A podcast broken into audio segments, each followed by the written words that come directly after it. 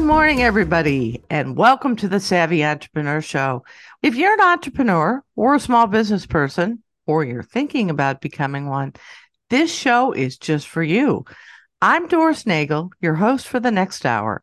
I've counseled lots of startups and small businesses over the past 30 years, and I've helped start or started on my own a bunch of other businesses. I wish I could tell you that they were all wildly successful, but unfortunately, that just would not be true. Over those 30 years, I have seen and made myself a lot of mistakes. So the show has two goals. First, to share helpful information and resources. If I can help just a few of you out there not make some of the mistakes that I've seen or that I've made myself, then I've been successful in my mind. The second goal is to inspire. You know, I found being an entrepreneur confusing, often lonely, Sometimes you have no idea if you're on the right track or not, or where to turn for good advice. And I always found that talking with other entrepreneurs was a wonderful way to get back some of that inspiration and confidence. So every week on the show, I have guests who are willing to share their stories and their advice. My guest this week is Laura Gallagher. She is the founder of the Creative Company, and she's going to tell us in just a minute what that is and who her clients are. So, Laura, thanks so much for joining me. Welcome to the Savvy Entrepreneur this week. Well, thanks, Doris. It's a pleasure to be here. And uh, I'll start out by answering your question. The Creative Company is a full service uh, marketing and public relations firm. We've been in business for over 30 years, and we help companies and nonprofit organizations when they're building, growing, or changing. Wow, well, that covers a lot of territory. Who are most of your clients? Are they are they nonprofits? Are they for profits? Are they small? Are they big? So, because how companies tend to hire us is that they tend to outsource their marketing to us. So they might have a few people or a small department in the house. They tend to be of a, a, certain size to be able to, you know, to afford that, quite frankly. Yeah, right. Uh, we work with leaders. We work with companies that are led by values. We work with one of the largest philanthropic organizations in the United States. We represent uh, one of the leading affordable housing providers in the United States, uh, builders and contra- and uh, architects and you know community developers really. Our tagline for a long time was building community around your brand. So we think a lot about pulling people towards your brand like advertising is a push. Public relations is a pull mechanism and to do that you have to have a great story and you're seeing google well google is a great example actually google is a pull mechanism. Like there are people out there searching for things, but you have to make sure that you can be found. And to be right. found, you have to be telling a great story. So the storytellers like you and me, and they really hold the keys to the future. I love that because I think most of us small business people, and I definitely include myself in this, have spent a lot of money on marketing. And I've had this conversation with other uh, uh, small business people and entrepreneurs. You know, you feel like it's just throwing things on a wall and wondering what sticks. You know, it's like, uh, should I do a podcast? Should I have a billboard? Should I put my my logo on a bus? You know, I mean, I there's a million things you can do, right? But I agree with you that it starts with the story first because you can throw a lot of stuff out there. You can spend a lot of money doing it. But if you don't have that compelling story, you're spending a lot of money that I'm not sure is going to go anywhere. That's right. my that's observation. What, that's the a good observation. The, that's the power of branding. Good branding is always associated with an even better story. And that's what that's the magnet that pulls people into the story in terms of you know the pain around spending money on marketing and you're not sure which thing to do and especially now my goodness there's you know when when you and I were starting our careers there were there was television and radio and print and billboards and now there's so many channels right. so many places to advertise where Absolutely. do you begin and it feels it can feel very overwhelming very quickly yes. my recommendation to the people listening is to remember that people who are closest to you are most important the people who are closest to you are most important. So, your job as an entrepreneur is first of all to make sure that your employees are solid and know the brand and know how to represent you well. That's your first mover advantage, really. Making sure your team knows what's going on. Then you go out to your clients and make sure that you're communicating well with them.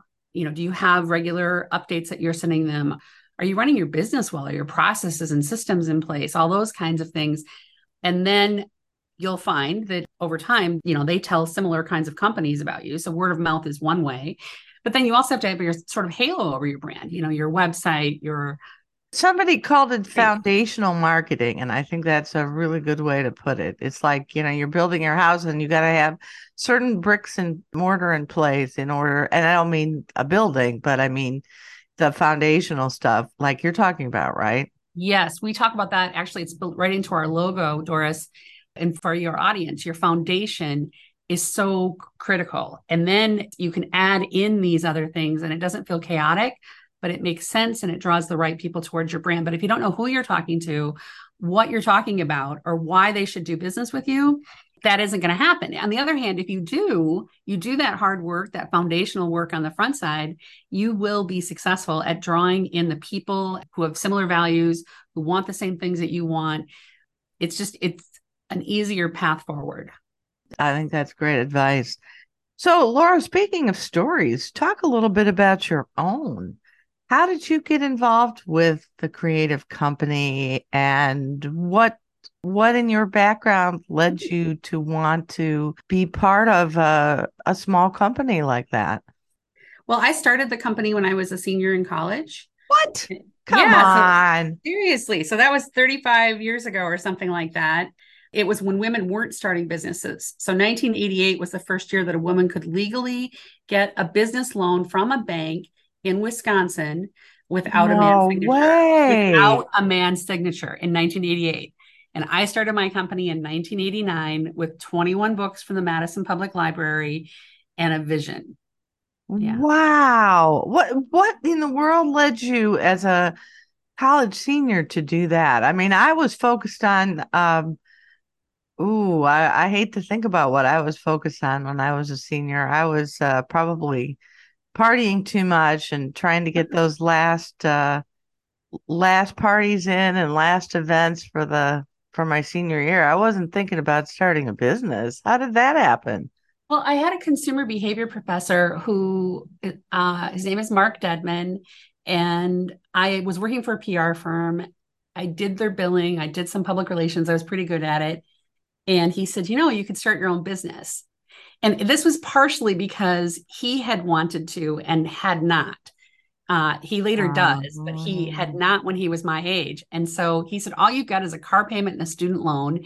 You aren't married. You don't have any other responsibilities. You should just try. I think you could be successful. And that was all I needed to. And then I also, I grabbed, you know, I started reading about being a business owner and I thought, oh, this could, this could be good. I didn't, you know, looking back now though, Doris, I wish I would have spent 10 years working under somebody else.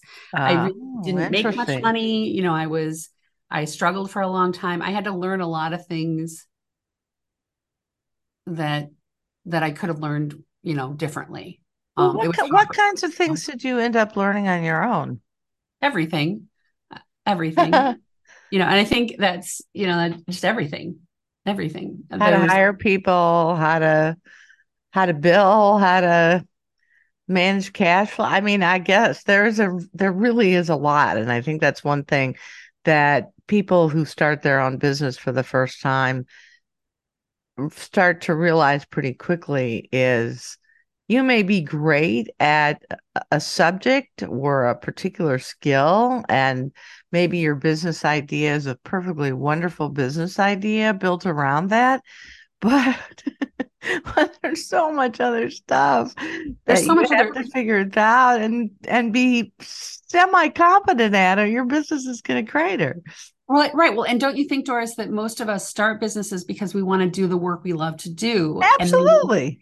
But then we realize to run the business, you don't get to do the work.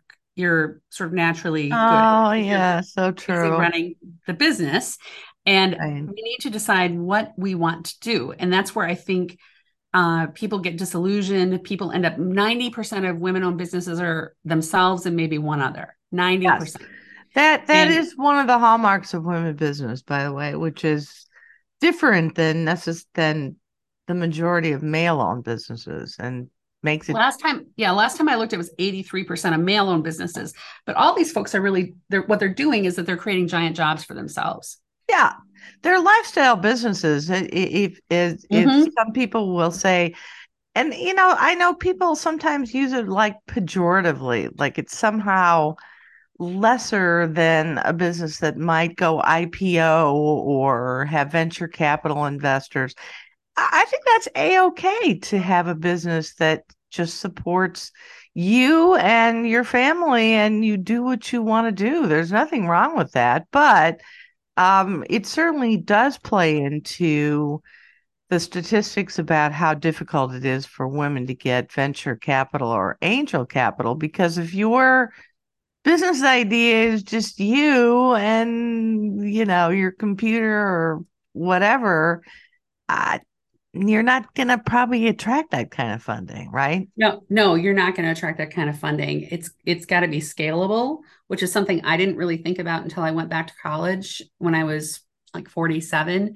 I got a scholarship from Babson from Goldman Sachs to go to a uh, program called 10,000 Small Businesses at Babson College. I was part of the national cohort, so they flew me to Boston oh At the beginning- wow yeah, at the beginning of the 16 week program. This is open, you know, like all all women and men, guys, you can apply too. There's different uh they're always diverse. I there's two a couple of programs that Goldman Sachs sponsors. One's called the Initiative for Competitive Inner City. I graduated from that one in the fall of 2016 and then I did Babson and uh, 10,000 small businesses in 2017. So there's scholarship. You learn all about how to run a business, scale a business, hire people, fire people, manage people, lead people, all the things. It's compressed, it's hard work. It's really hard work. Like I think even though the scholarship is worth 50 grand and they flew us out to the executive center and we were like we were at the beginning and the end of the program had amazing it was an amazing program and most like 98% of us graduated uh not like 98% of us do graduate from the program because it's set up for our success uh, but I would say it probably cost me fifty thousand dollars to do it why so my- how, how so because you're away from your business. oh right right You're, right you know, so it costs me money to go do that. There's no no doubt about it. And I think that's one of the sunk costs that not really sunk costs. It's co- it's just a cost. It's an investment. And I, at least I had the scholarship, right? So it wasn't like friends of mine who got an MBA who took a different path and then get their executive MBAs at some point along the line. They're doing both. I Yeah. didn't have those kinds of resources right Uh, so yeah, I mean, and we've been very successful. I was, we were in the top 2% of women owned businesses in terms of gross sales when I was in my 30s. Wow. and- Yeah. And then the recession happened. And then I changed direction and started doing more web development and social media. We were early. you're, you're talking early- about the 2007 8 yes. recession yeah Yeah. No, That really yeah. affected my business in a major way. Our sales dropped significantly. Like, I don't know, 70% or something. why why do you think that was such a Because- huge job Oh, because we were doing retail. And Oh, so we don't do much yeah. retail. We actually don't do any retail now. yeah. Uh, but that was the segment that really got hit. It was automobiles and jewelry and, you know, these uh, furniture, you know, quite frankly, like all the things that people weren't buying during a recession.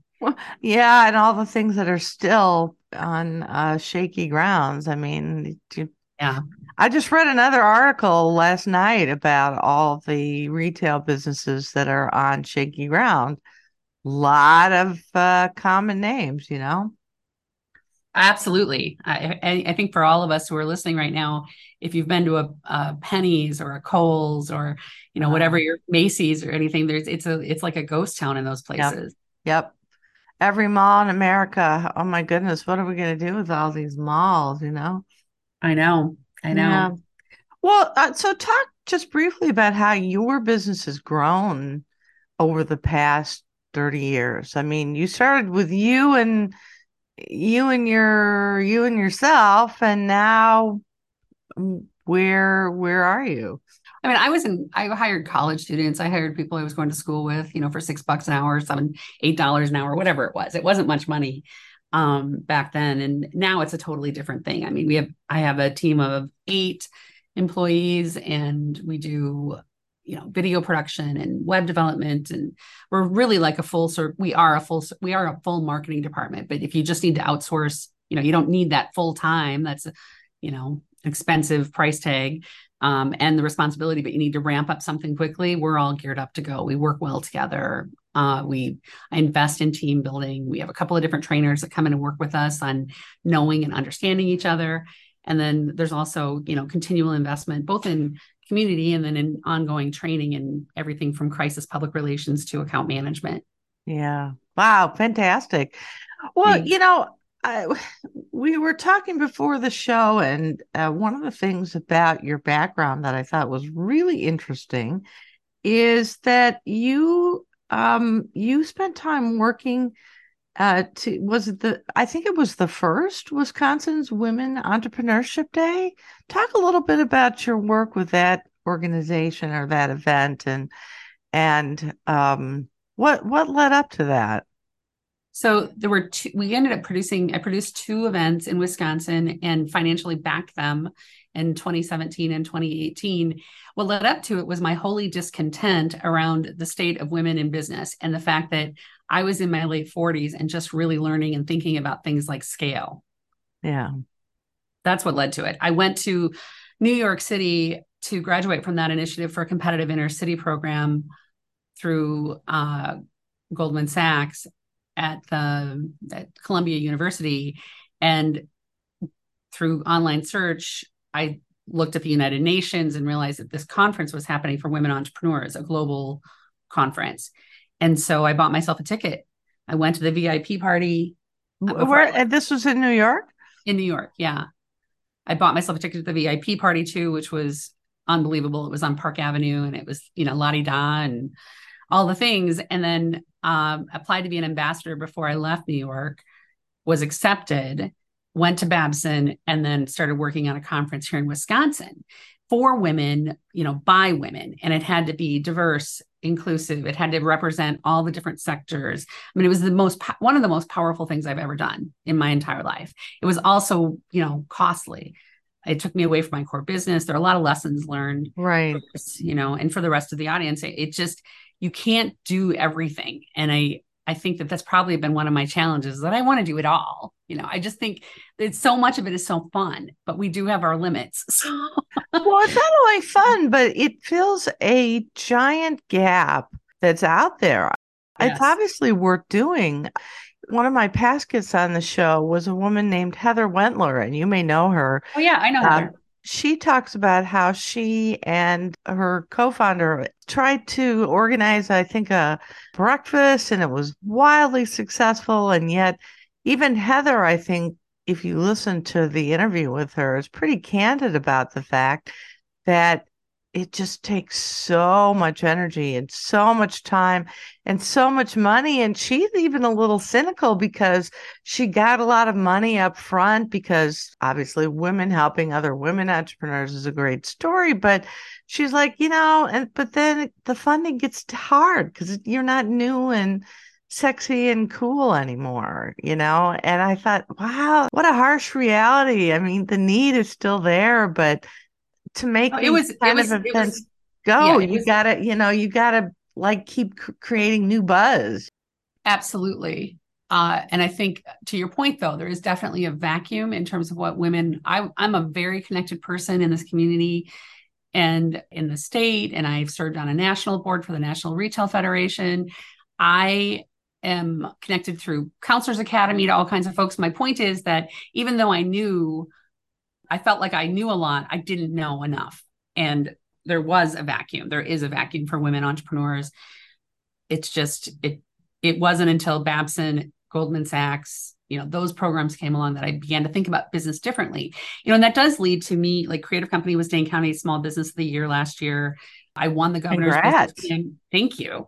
We won the governor, or I won personally. My pandemic project was the governor's business plan competition for an entirely different business idea and i give credit to you know those experiences they had those that training later in life to winning that i haven't done a lot with it but i just started kind of pulling some gears in that direction for a company called mathatria press so yeah well, so, just, so yeah. that's an argument that once you've done this you've got incredible skills. Even if your business wasn't all that successful, yours is, but even if your business wasn't, you still have the ability to almost replicate it, you know, take a new idea and is kind You- of what I hear you saying. Well, and it's about how you think about it. You know, if you think that you need to be an integral part of daily operations versus setting up a company that operates without you, like I think the way of thinking is really important. I've always felt that I wanted to be integral, I wanted to be needed, I wanted to be part of this. But now I see, as I've learned over the years, not just now, but there are so many people that do things better than I do and in different ways. And I need to, my skill set has really needed to change over the last five years so that we can be as successful, so that we are, and it's resulted in us being pretty successful. But I've had to think mm-hmm. about it in terms of me really developing other leaders and getting out of their way instead of me being like, oh, I don't, I don't know. It's probably ego, you know, where I felt like I needed to be in the room or something. But I don't know. I think there's that. And certainly feeling needed helps a lot of us, you know, through our days, you know, because we're not always appreciated as much as we'd like to be. I think that's true of most human beings. But I think also it probably speaks to the original creative energies and vision you had for your business, which obviously changes and has to change if you want to scale. And, actually, you know, we've been working on a history book for creative company because I'm at that stage in my business where we want, you know, we want to document some of these things. We we built out brand new space a couple years ago and a brand new building. And so we used to have this big history wall. Like you'd walk into creative company, you'd see the history as you Oh, walked cool. the stairs. Yeah. Yeah. And that was lovely. Well, now we just have a much smaller wall. And so I said, well, let's just turn it into a, let's take these images and, and uh, stories and things and just put it into a book that somebody can just kind of look through as they're waiting in the lobby or whatever. Right. Yeah. as a slideshow, you know, it, who knows? I just want Right. to make sure for training and onboarding and all that sort of thing. So it's, it's really looking back over the last, you know, 35 years. And one of the things, I mean, really what I had envisioned in the beginning was what, where we're at now. So I, it's aligned. It's just, it's just taken shape in a lot of different ways over the years. So, and I keep, you know, refining it and making it better like an artist would. You know, it's, It- it's, yeah, you know, it's interesting. I saw somebody um, not too long ago had written an article about how a lot of people, when they start a business, they envision linear growth. You're thinking, oh well, you know, and and I don't mean a straight Mhm. line, but you know, maybe it's very it's smooth. You kind of kind of start slow for a while, and then all of a sudden it really takes off. And he said, eh, actually, most businesses are like these squiggly lines all over the place. they are. And that that certainly fits with my experience. Yeah, I I mean I think that like yesterday I hired someone 2 months ago part-time and they quit yesterday. Oh no. Yeah, that was kind of a bummer. Uh, Yeah. but on the other hand, we have a 60-day period where either one of us can say this isn't working. You know, and she looked at the situation and said, I want to just design. I really don't like doing the this isn't for me. This agency environment isn't for me with the pressure of billable time and uh, you know all the things. And I, that's a mis- like in the past. First of all, I wouldn't have had a 60 day. Let's see if this is a good fit. I wouldn't have Right. had a trial. I wouldn't have known to do that. So that's a good thing. I want people around me who want to be here and want to do the work. Don't you? Doesn't Yeah. everyone? Right? Right. And so if it isn't a good fit, we want to know that early on. But it's like you have to be able to adapt to things that aren't in your control all day long, all day long. And I think that the irony is that when I started this company, I did it because I wanted to feel like I was in control. Isn't that something? That is really something. One of the things that I found really interesting about Laura's background is that she helped sponsor and organize a Women Entrepreneurship Day in the state of Wisconsin. And she was telling us before the break a little bit about how that came to be. What was the purpose of that day? What goals were you trying to achieve with that event? I was trying to give away what I wish I had known earlier. You know, I was trying to equip and empower other women to thrive. And so I brought together the best of the best, the best leading entrepreneurs, women entrepreneurs in the area, women who had scaled their businesses, uh, women who taught about business, women who were uh, who could help us to be equipped, uh, and also organizations like the Wisconsin Women's. Uh, it's it's a business estate, you know, funded thing, a business initiative. The um, SBA, you know, everybody that was that should be at the ta- the Small Business Development Center at the University yeah. and you know, all of those folks were either speaking or had a booth. Uh, and I think that was one of the challenging parts for me is that in terms of economic development, I didn't, I did not approach this. I didn't get the support I had hoped for from some of those smaller groups and i'm talking about like 250 how are how are we supposed to be successful if you're going to give me $250 to put on a day like this mm, you know and the ticket no. and tickets i undercharged so i made i made rookie mistakes even though i was part of a network of women doing this around the world our wisconsin event was the best uh, well attended full day conference in the world Wow. Congrats And- on that. Holy buckets. That's saying Yeah. something. It is. I- They do. They do remarkable events all over. But we, ours was all day long, and I actually feel that we could have rented out even more of Monona Terrace and done more. But again, I did. I made these rookie mistakes. I didn't ask for the funding that I really needed up front. I tried to do it fast because the first one was in November, and I thought the first one after I had, you know, was ready to actually launch and pull the trigger. I started in July, so in 120 days, we were at Showtime. And What year was this Yeah. again?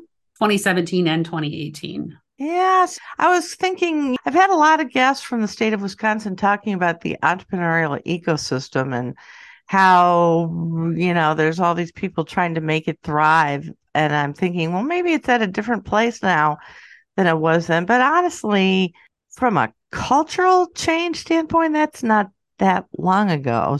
It's not. And, you know, the tech council was there, people were present.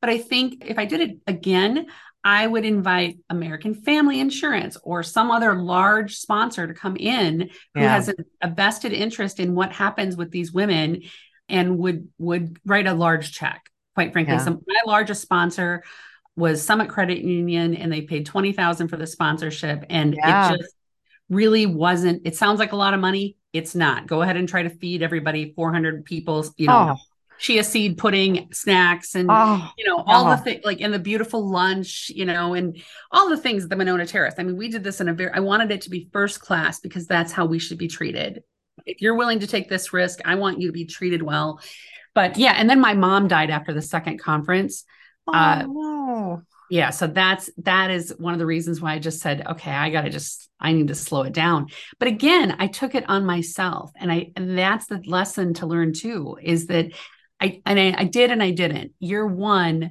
i had very large and diverse advisory board because that's what they recommended but having 19 people that you're reporting to in addition Oh, to trying to pull off my. conference I, not a I, good I had an old boss that referred to that as herding cats. It was it was hor- and especially for someone who was not used to that like i just did not hand i didn't didn't do it well and then or i didn't feel like i did it well enough and i didn't it was too many people. It, they were an advisory board but it was it was a lot to manage and then 2019 or the second year i did it 2018 i had a much smaller advisory board that was much easier to manage. Uh, but by then i was doing things you know as a north american ambassador and so i was helping women in other countries get their events going and I think this is the thing that I want people listening to understand is that you can get sucked into this volunteer vortex that you did not intend to be sucked into. And pretty soon you're needed and you're valuable and it's fun to be with all these amazing people and you've taken your eye off your core business. Yeah. Yeah. So now Well, I've been and and also, business, and, you know? and also there's there's you know uh, there there's something to be said about scaling these events too. So in other words, if you're integrally involved and you're kind of the only person with these events, well, you, you pull Laura out of that and they don't ever happen again. And that sounds like that's kind of what's happened. And so if your goal is to have it be an annual event or every other year, you have to think about it differently almost, right? Like scaling your business. Well, I think yes, and I think it could have gone on in a different form, but I had invested so much in the brand at that point, I wasn't willing to just say, you know, here, take all the all the intellectual property and things that I have. Yeah. And I wasn't sure when I'd do it again. And I think that's the other thing is that don't think that because just because women are often underestimated, undervalued at the table. We know we get paid less.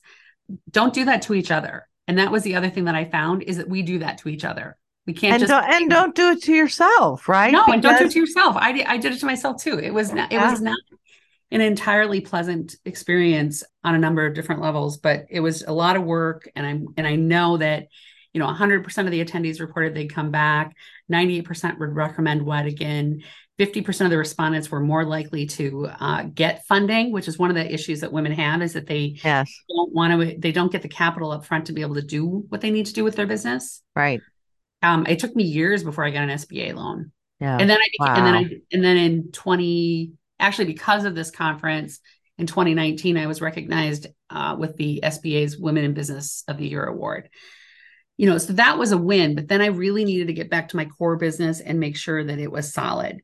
And so that's been my focus for the last you know five years. And then we did a build out here. We're working with i'm really developing my team. Like i'm taking all those things at babson and instead of turning around and giving it away i'm using it to develop my own company my own clients.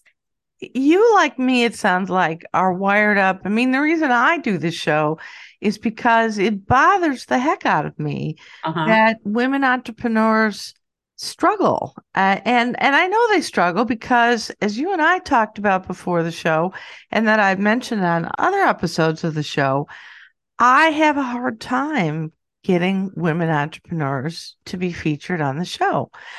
I, I tell a story of a, a women venture capital partner. There aren't that many of them out there. They're still mm-hmm. unicorns, right? When I asked her, I said, you know, I, would love for you to be a guest on the show to talk about venture capital and how you got into it and what you think women should be doing. She goes, Well, I'm really comfortable speaking on a panel. So she said, You know, if you have a panel, let me know. I, I literally, I, I'm not even sure what I said. I probably said something really stupid because I literally could not believe that one of the few women venture capital partners wanted to be on a panel because she didn't feel comfortable putting herself out there by herself on her own merit. And that's uh, my mind was just it was blown. It was so Doris. I don't even know what I said after that. Yes, I, I mean, my mother always taught me, for example, that a lady shouldn't be in a bar by herself. Yeah, right. And it's the same kind of thinking that says, I don't want to be out there I don't deserve to be out there. That's the other piece of it. Maybe, but I think part of it is like I don't want to draw attention to myself. It's not, and yet it's it's it's it's necessary if you want to, and also it's helpful. I, I mean, there's two ways to go at it, but I think you know if you don't draw attention to yourself then no one can say oh she didn't do this right it's like it's a desire i think to be perfect sometimes too or to be seen as really competent because it's risky to be known you know at this right. stage so you better so you better get it exactly right before you step out mm-hmm. into that spotlight yes. right and it makes us very anxious i'm many yeah. of us and myself yeah. included sometimes uh to think that somebody's going to think i'm less than instead of more than enough you know and yet it's interesting um you know i i've i shared with you it's difficult to get women entrepreneurs on the show. So, any of you women entrepreneurs and small business people out there who are listening, raise your hand. Your story yes. is worth sharing, and I would love to share it. But I, it's just, you know, I I try. I I would estimate it takes about three times more effort. Uh, at least twice as much effort to get women entrepreneurs as guests on the show as it does men because women are far more likely to cancel at the last minute. They're more likely to ghost you. They're more likely to um, uh, just uh, not return your phone calls, not return an email, even when you tell them, you know, here's what I I really want to feature you because you're one of the people who are helping make things different and better for other women entrepreneurs. And I can't tell you the number of, of people I connect with or try to connect with who don't even say, not a good time, but I really love what you're doing, or thanks for reaching out. Maybe another time. I, I just you get nothing. And um and with men, I just I laugh and I laugh because almost to a to a fault, I have to say, men entrepreneurs, their business idea can be dumb, they can be inarticulate, they basically can puff it up and make nothing sound like it's just the most amazing, you know, next next big thing. And they have no problem getting in front of a microphone and being in the media. None whatsoever. None. Right. I I know. And so how, you know, how do we help? How do we help other women short of organizing these incredible and amazing one-day events that are really expensive and frankly take either a whole committee to organize or a paid person that someone pays to actually do that. What do we do instead, do you think? so first of all to your point about us not tooting our own horns i produced that big conference and didn't put myself on the stage oh my gosh. Yeah so typical right? So typical. I didn't put myself on the stage other than i think you know to be thanked kind of at the beginning and the end or like something like one of the the major sponsor thanked me and had me on the stage for that. Year two i did a vulnerability exercise at the very beginning to let every so that and that everyone in the audience joined me on with uh, one of the leadership coaches we work with at creative company. And that really helped set the tone. So i think part of it is you know like one of the questions we asked was what are you hiding? What are you trying to hide? What are you oh, i love it. What are you most afraid of? You know what and one is like that my husband will divorce me if i start this business. You know it was things like that. Really? People wrote that. People wrote these things on these sticky notes and then at the break they put them all over the walls. So we had 1,200 sticky notes letting everybody know that everybody's afraid of something, everybody wants something, everybody, you know, hopes for something. Like I don't remember what the three vulnerability questions were, but you could see that we were so much alike. And that just broke down all the barriers. Ah, it's amazing. What a great exercise. Yeah, it was wonderful. Um, and that's through Giant Worldwide. And uh, Dr. Tom Nebel was is our local coach in Wisconsin. Uh, but you know, one of the things that we knew that I'd researched ahead of time was that most of us lack confidence. So we wanted people to feel more equipped and more confident and more empowered, you know, to go and do things. But part of that is like knowing that you're in a room with people who also, you know, are are concerned about things, are scared about things. You know, like I didn't, yeah. I, I don't want anyone to know that I didn't graduate from college or you know i feel like i'm not equipped to do this or you know whatever the thing is but just to know that and then you build each other up you ask like what's the solution? Um, you build each other up. And by the way year two i did put myself on the stage as the final keynote. Good for you. so i did yeah and that was that was really great. We had you go girl there's learning right there.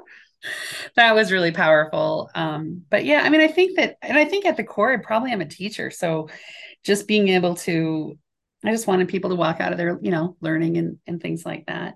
Yeah, building yeah. each other up. I mean, that was what was so powerful about it was that, you know, I think I think that, and I'm going to go back to the gender specific thing, but men play on teams where maybe they're a little more rough with each other and they might, you know, say things that I don't know. And maybe they're used to like also maybe encouraging each other too. But um, for women, I don't know. We just it helps. We, we played with dolls, sort of in parallel, but not really as a team. You know. Yeah, which makes us great.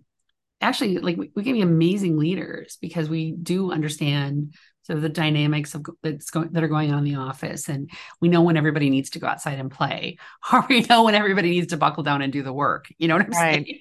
Right. Right. And just intuitively, like we kind of, I think that, and I'm sure there are men who do this too. So I want to be careful, but uh, just yeah, it's uh, and I I do believe that that there's wonderful balance when we can get everyone working together and bringing all of their strengths to the table. We, That's yeah, we need we need all of that. That's the thing that is um to me is amazing is we need women's talents because we're less than we could be. Just like we we need you know, I know people some people make fun of the rainbow idea and stuff, but I, honestly diversity is just practical. It's an ecological concept and I don't know why people resist it, but it we you know species become stronger through diversity if you study ecology at all and i don't know why it, it should be any different for human beings. Well and when i went back to school at babson which by the way is the leading entrepreneurship college in the country and it's also very expensive if you go there as a student but in any case they what goldman sachs had set up was a very specific ecosystem for our success so we were in pods of eight that's really important. Who who if you're a listener right now, who's your pod of 8? Who are your 8 people that you're kind of traveling with? I think that's, you know, that's based on community. And then we were part of a larger group of 48. We had and then part of an even larger group of 147 and ultimately part of 10,000 businesses. You know, this big network. So we talked about network a little bit before the show too, Doris, and I think or networking um, mm-hmm. We also had a peer partner and a coach in the program. So I had somebody else who was also in business. Um, he was he was running a technical company on the East Coast, uh, and my peer partner was. And then I had a, a business coach that made sure that I got through the program too. Well, I guess it just shows you it does take a village. And mm-hmm. what, one of the things I seem to have noticed, maybe I'm just thinking about myself too much, but I think women struggle more with networking than men. And they certainly, according to studies, don't reach out as often for help. Maybe it's because they're told to figure it out for yourself or viewed as a sign of weakness. I don't know. What what do you think about that piece of it? Is that the case? And anecdotally in your experience, and if so, why? You know, it's very interesting because I think I've seen men struggle with networking too. I think it has a lot to do with how we're wired. I'm a connector, I'm a natural connector. I just am. So I I I just think I'm curious. And I would say that maybe that's part of it is that it feels maybe less doesn't feel nice or something to to be out there networking. It sounds like oh, I'm making money, which might not be a, a good, you know, like a phrase that you're comfortable well, with. Also, also that you are asking for stuff like, you know, don't you want to buy my car? Look at the features and benefits of this car. Don't you, don't you need this new car? Ew. Ew. Right. It feels that's well, I was going to use the word sleazy. That was the one that came to mind, but that's not what it's about. It's really about being curious about the people that you're meeting and finding out what they need. And you know it's about them. Networking isn't about you. And i think when right. you think it's about you i mean it can be about you. What i'm trying to say is that it's it should be like it's balanced. It's if you go into it thinking i wonder who i'm going to meet that i didn't know before. What am i going to learn about them? And then you know being it's okay to say at the end of the conversation hey by the way you know we've shared what each other does in our businesses. If you if you happen upon anyone who needs what i do please connect us, would you? Yeah. And they will. They will. Like it's that simple, but it's having the language. I think we sometimes don't have the language to because there've been women and men that I've networked with for years and I still don't know what they do. I don't know how to hire them. I don't know how to. This is part about like we start, started the conversation, Doris, talking about the about having your systems and processes in place, about knowing what your foundation is all about, and your story, and your story. So if you don't have your story, mapped out when you're in those situations you can't share it with someone else they can't help you to uh, tell your story share your story and draw people into your story. Right. So true. So true. No wonder you're a marketing whiz.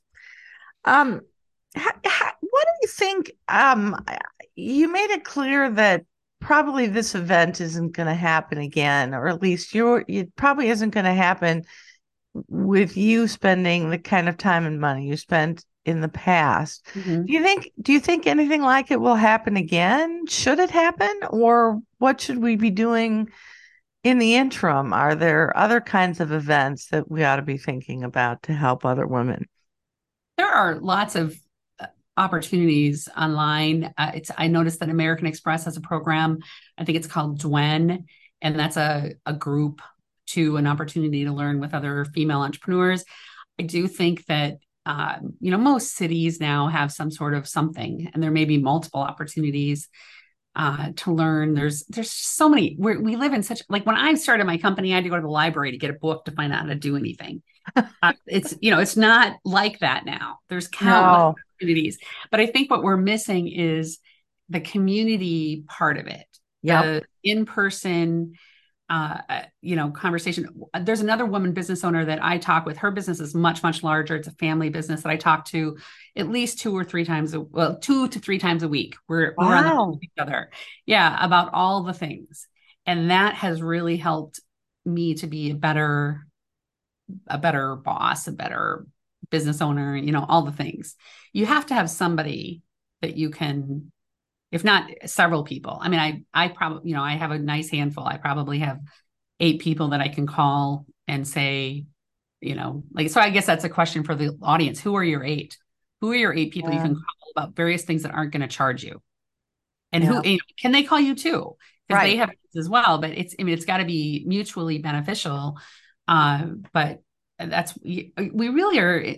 I don't know that guys necessarily have this any any. I know we've been focusing on gender, but I don't think they necessarily have it. It's just different. It's like they might go golfing, which is. I was just I was just thinking of that. My brother-in-law is he his his connections. If you were to kind of map out his little like network of connections, they all stem from the the golf the golf uh, mm-hmm. club is kind of you'd see it was the hub of all of that, and then from that there are spokes out from there. It, whether it's the guy who paints his house or does his roofing or uh, that he hi- you know uh, does his hiring for his company. I mean it's all it's all there. That's exactly for him that's that's the center of his world. And so if you don't have a golf course question is what do you have right? Yeah well and that's that's actually kind of been always been a little thorn in my side the whole golfing thing because i'm like i i know everybody's out there doing business yeah. And if you had, I have, I would rather have my children than a great golf game, you know, but because I have two kids, you know, the idea of spending when they were young, they're not now, they're both in college, but uh, of spending, you know, four to six hours away from family. Yep. After working all week, it just isn't going to happen. Right. And I love, I do love that they, you know, play and and and then figure out how to work together too. I think that's fantastic. I, you know, and I don't know if pickleball is going to do it for us, Doris. I'm just being honest. Like, I don't know. I'd like you to know, believe it. Maybe, yeah, I mean, we, we need places like that too. And I think it's just, it is, it's the reason why women probably aren't as responsive when you're inviting them to be on the show. It's because they're trying to juggle a whole lot, especially at a certain age. So, like right now, where I'm 55 years old, I run this company. I got another one that I'm kind of getting off the ground. Um, you know, my I've lost my mother. My dad's still alive. Um, but there's all this like family stuff that's happening yep. on both ends of that that right. women tend to carry the bulk of. So yep. there's a lot of, you know, there, there isn't, it's not like we can do it all. And I think that's one of the mess that's one of the things I need to learn still. And I have to remind myself I can like I would be we loved doing the women's entrepreneurship conference. It was an amazing, amazing experience. It's just that we need to figure out how to make money at it. If we could have figured out how to you know, if it if it would work and if we could figure out a different way to do it, it could be a really wonderful, you know, thing to continue to do. Right. So, uh, but you can only do so much. Right. Right. I mean, I, you could envision it being something that people from other states come to visit and say, How did you do this? Show us how to do that. Well, yes, I could help you do that, consult with you for a fee to, to help you do that, you know? Yeah, that's interesting. I mean, we I was North American ambassador, so I mean, these this event did happen in other parts of the United States too. Uh, and so, yeah, we were all helping each other to make the most of our events. Uh, but it was just a lot. I don't know, Doris. Yeah. You can't do that and run a business. Like I couldn't, not at least I couldn't figure out a way to run anything on that scale. You know, but I think that's the other part is that like we can do small things well too. And I'd rather do small at this stage and age, I'd rather do small things well and enjoy my life than trying to do big things and feeling overwhelmed. Yeah. Are there organizations out there that you've seen or read about or heard about that you think are doing a particularly good job of this at a small scale? No.